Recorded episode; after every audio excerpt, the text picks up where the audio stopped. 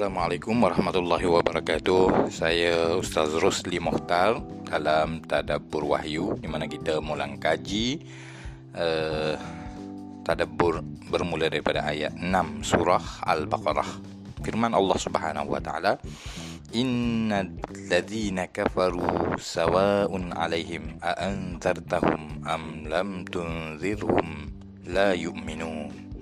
Maksudnya, sesungguhnya orang-orang kafir sama sahaja kepada mereka sama ada engkau beri amaran kepadanya atau tidak memberi amaran. Mereka tidak akan beriman.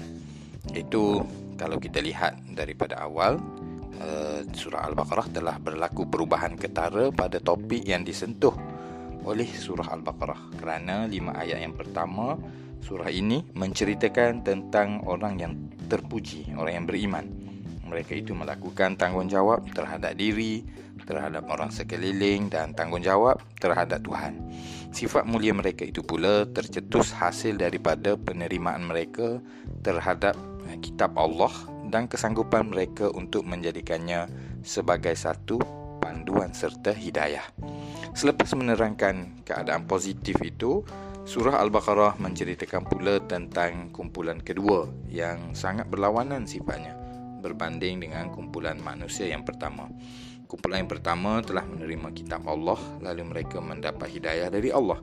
Tetapi kumpulan yang kedua ini pula merupakan manusia yang menolak kitab Allah dan dengan itu kumpulan kedua ini dipanggil orang-orang yang engkar iaitu orang-orang kafir. Perkataan kafir e, bermaksud engkar telah disebut secara umum. Sedangkan jika diperhatikan e, kalau kita lihat dari sudut bahasa dia agak mengelirukan kerana mungkin juga ada orang yang bertanya mereka ingkar terhadap apa ataupun terhadap siapa. Namun demikian kekeliruan dan persoalan ini dengan mudah akan terjawab jika kita lihat dari awal perbincangan. Ya, kerana uh, ayat 6 terus menyatakan innalladzina kafaru sesungguhnya orang-orang yang kufur, orang-orang yang ingkar orang-orang yang ingkar terhadap siapa? Sudah tentulah dalam perbincangan awal lagi melibatkan kumpulan yang pertama yang dipuji kerana mereka beriman dengan kitab Allah. Oleh itu uh, ke kumpulan kedua ini yang terkeji mereka adalah orang-orang yang engkar terhadap Allah terhadap kitab Allah. Jadi uh, maksud sebenar ayat ini ialah uh, terutamanya menurut Ibnu Ashur maksud sebenar ayat ini sesungguhnya orang-orang yang kafir dengan kitab Allah sama sahaja kepada mereka sama ada engkau memberi amaran kepadanya atau engkau tidak memberi amaran mereka tidak akan beriman. Sekali pandang ayat ini mungkin boleh disalahfahami oleh pembaca. Kerana mungkin saja ada yang akan mentafsirkan bahawa kita tidak perlu berdakwah kepada orang kafir. Ini kerana mereka tidak akan beriman seperti mana yang diterangkan dalam ayat ini. Secara zahirnya, mereka, uh, ayat ini mengatakan mereka tidak beriman. Salah faham sedemikian sangat lumrah bagi mereka yang memahami Al-Quran dengan menggunakan bahasa terjemahan terutamanya. Ini uh, kita guna kita sebagai orang bukan Arab ataupun orang Arab juga yang memahami secara surface akan mudah terjerumus ke dalam salah faham tersebutlah. Uh, jadi sebelum menerangkan lebih lanjut, uh, ingin juga mengingatkan bahawa kecuaian dalam meneliti makna Al-Quran seringkali membawa kepada salah faham dan tafsiran yang tidak tepat. Dengan itu adalah perlu kita berhati-hati terhadap tafsiran uh, dalam memahami Al-Quran dan melihat lebih mendalam terhadap makna-makna supaya kefahaman itu tidak tersasar. Jadi maksud sebenar ayat ini bukanlah menafikan kemungkinan orang kafir akan beriman. Sejelas-jelas dalil bagi menerangkan hakikat ini ialah uh, perbuatan Rasulullah sallallahu alaihi wasallam sendiri bila mana baginda tidak pernah berhenti daripada menjalankan dakwah baginda. Ini kerana melakukan sesuatu yang telah diketahui sebagai tidak percaya adalah sebahagian daripada kerja yang sia-sia. Jika sekiranya Allah kata mereka tidak akan beriman, sudah tentu Nabi akan berhenti daripada berdakwah. Tapi maksudnya bukan demikian. Uh, para ulama tafsir mempunyai kaedah yang jitu dalam memahami ayat ini. Ayat ini dari sudut bahasa Arab memang tidak membawa maksud seperti yang disalahfahamkan kerana dia menggunakan dia menyatakan la yu'minun. Seperti yang dijelaskan sebelum ini Rasulullah sallallahu alaihi wasallam tidak berhenti dari menyampaikan dakwah baginda sehinggalah ke saat terakhir hidup baginda. Jika sekiranya ayat di atas bermaksud orang yang kafir tidak akan beriman, sudah tentu baginda akan berhenti. Menurut Ibnu Ashur, ayat di atas dinyatakan dalam bentuk umum tapi sebenarnya membawa maksud yang khusus. Dikatakan secara umum. Memang sifat bahasa Arab juga iaitu dia mengucapkan sesuatu secara umum uh, orang-orang yang kafir tidak akan beriman tetapi maksudnya orang kafir tertentu tidak akan beriman.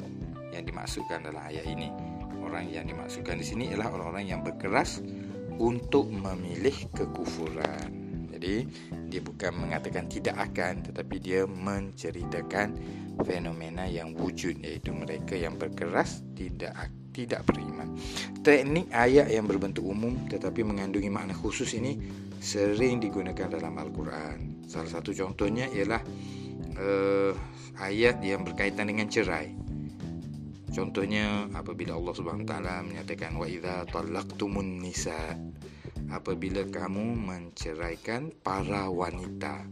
Sebenarnya uh, maksud wanita-wanita di sini nisa adalah wanita-wanita tapi yang maksud yang khusus maksud yang khusus yang dikehendaki dalam uh, ayat ini ialah isteri-isteri kamu uh, kerana adalah mustahil bagi seorang lelaki itu menceraikan wanita yang bukan isterinya. Tak ada dalam Islam.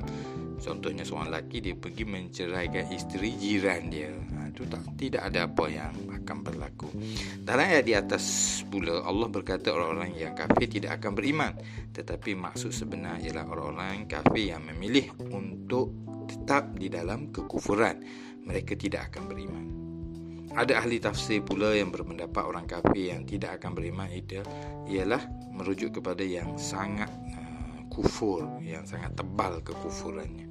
Apa yang penting untuk ditegaskan di sini ialah ayat di atas tidak sekali-kali menafikan kewajipan berdakwah kepada orang bukan Islam.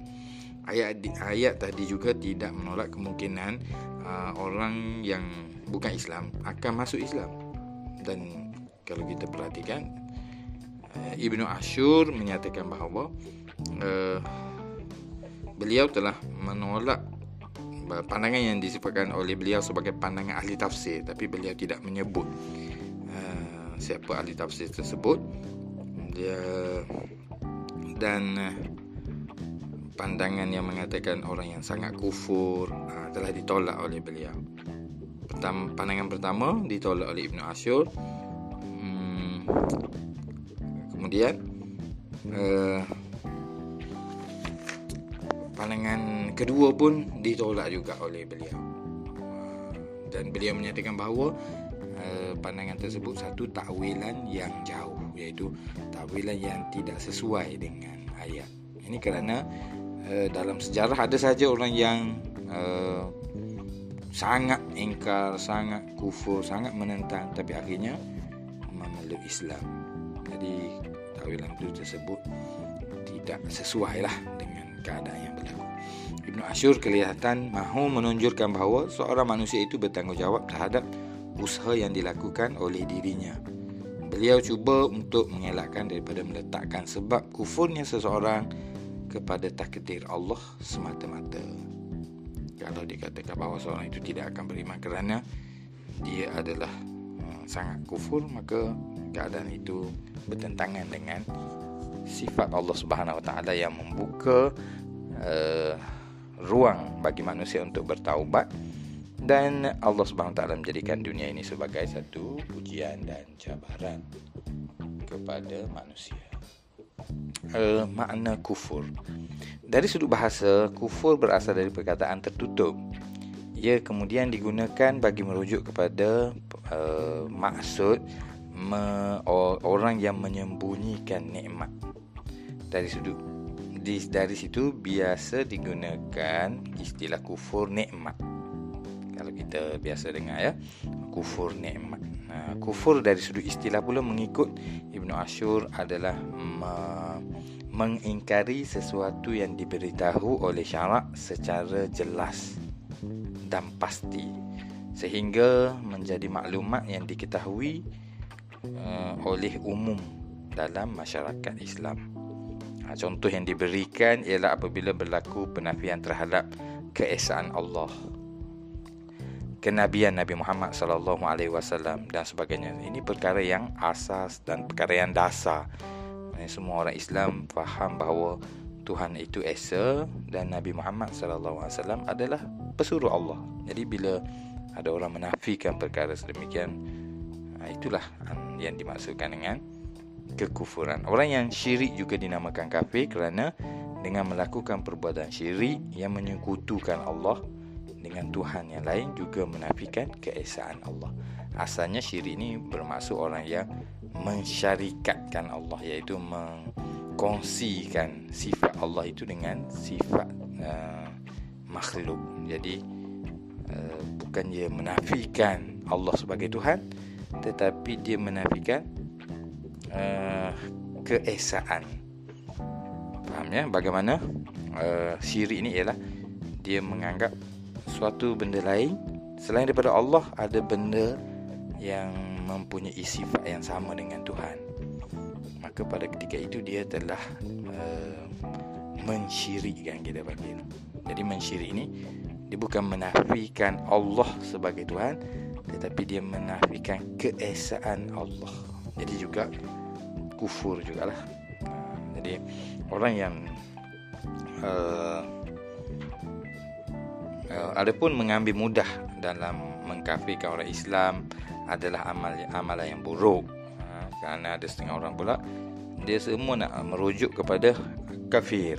Contohnya bila seorang tu membuat suatu perkara yang maksiat saja tapi akhirnya dihubungkan kepada oh kufur.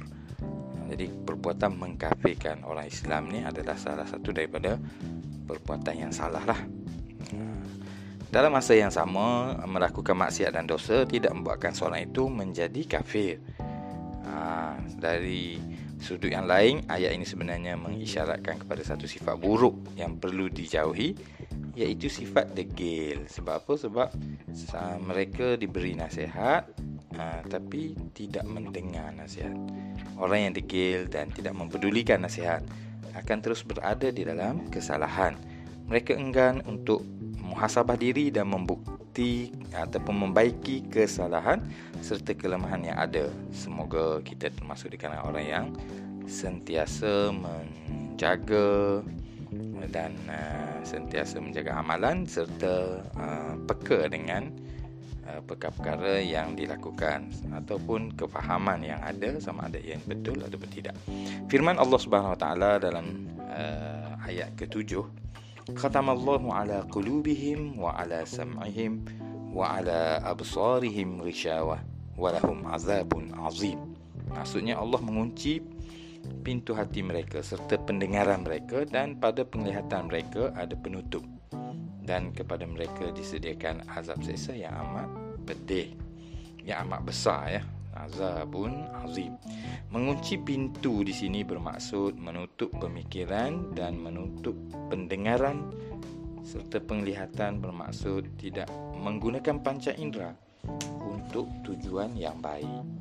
Bukan maksudnya orang kafir mereka tidak dapat melihat, orang kafir mereka tidak dapat mendengar.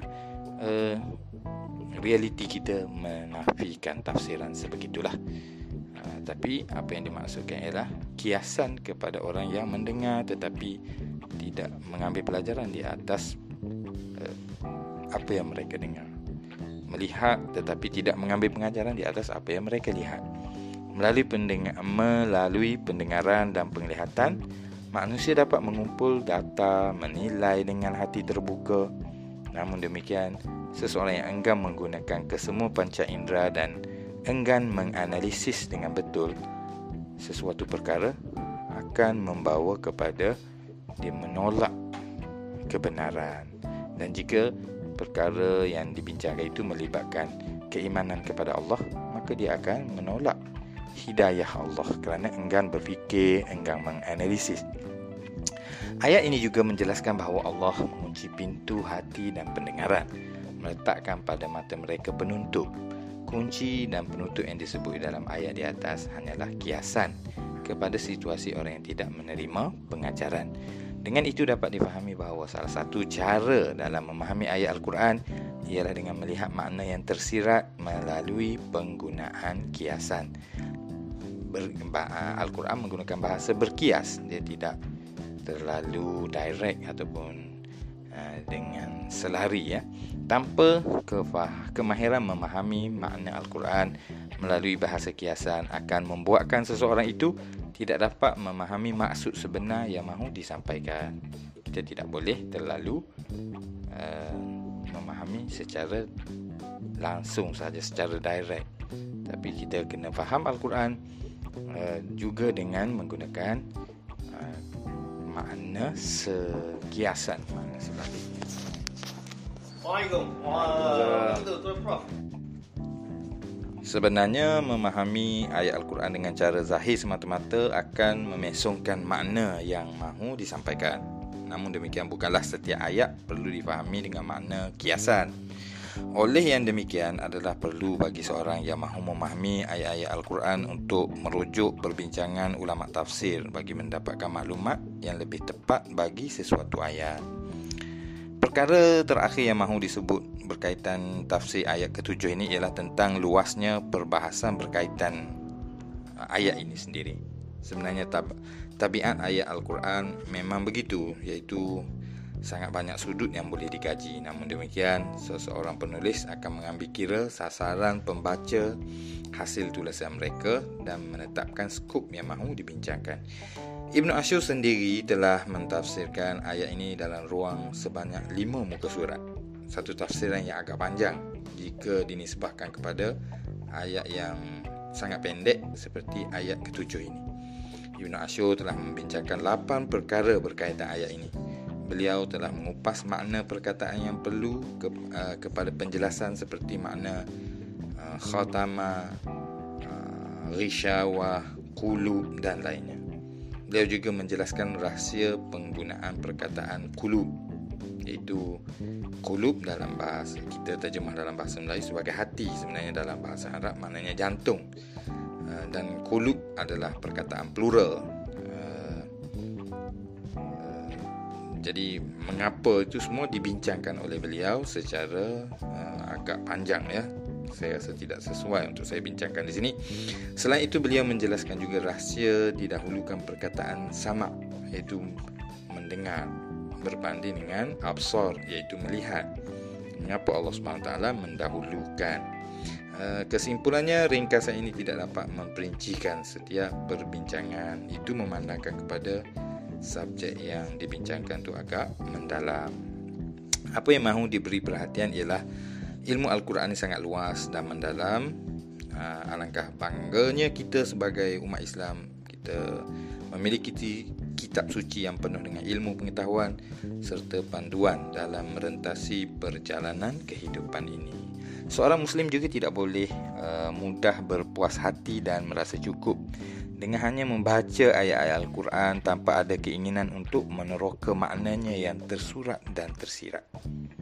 Jadi uh, semoga Allah Subhanahu taala memberi kekuatan kepada kita memberi uh, rahmat kepada kita memberi uh, kekuatan untuk beriltizam dan uh, kekuatan untuk kita mendalami uh, ayat ayat suci al-Quran uh, dan uh, rangkap terakhir dalam ayat ini ialah walahum azabun azim uh, perkataan azab hmm, maksudnya azab walahum azabun azim dan kepada orang yang kafir itu disediakan azab sesa yang amat besar. Perkataan azab dalam ayat ini tidak diletakkan uh, al-azab tetapi tanpa alif lam. Uh, itu ada maksud ya tapi diterangkan diletakkan dalam bentuk tanpa alif lam. Kita panggil nakirah dalam bahasa Arab bagi Ibnu Ashur ini bagi menunjukkan bahawa azab di akhirat mengandungi azab yang berbagai bukannya satu azab saja Azab dalam neraka mengandungi azab fizikal dan azab dari sudut emosi. Azab fizikal pula berbagai jenis dan keadaan akan diperincikan dalam ayat-ayat yang akan datang. Sebab itu kita tengok Al-Quran banyak menerangkan tentang azab. Tetapi cuba perhatikan tentang azab-azab tersebut. Dia sebenarnya memberincikan jenis-jenis azab yang dikenakan kepada orang-orang yang mendiami syur, uh, neraka walauzubillah azab di akhirat disifatkan sebagai azab yang azim uh, perkataan azim ni bermaksud besar tetapi dia bermaksud azab yang pedih azab yang tidak dapat digambarkan kesakitan dan kegerunannya. Kefahaman terhadap azab dalam bentuk yang digambarkan di atas bukanlah uh, direka-reka begitu saja. Sebaliknya kefahaman ini diambil dari perkataan azama itu sendiri. Dalam kitab Lisanul Arab sebuah kitab kamus bahasa Arab Arab yang uh, ditulis oleh Ibnu Manzur yang menjadi rujukan terpenting dalam bahasa Arab menyatakan bahawa makna azim ini dalam bahasa Arab ialah sesuatu yang keadaannya di luar dari jangkaan seseorang. Jadi bila Allah menyifatkan azab neraka adalah azab yang azim, maka dapat difahami keadaan neraka yang melampaui dari apa yang digambarkan. Semoga kita semua dah diselamatkan oleh Allah dari menjadi orang yang diazab di dalam neraka yang sangat um, pedih siksaan dan sengsaranya itu. Amin ya rabbal alamin.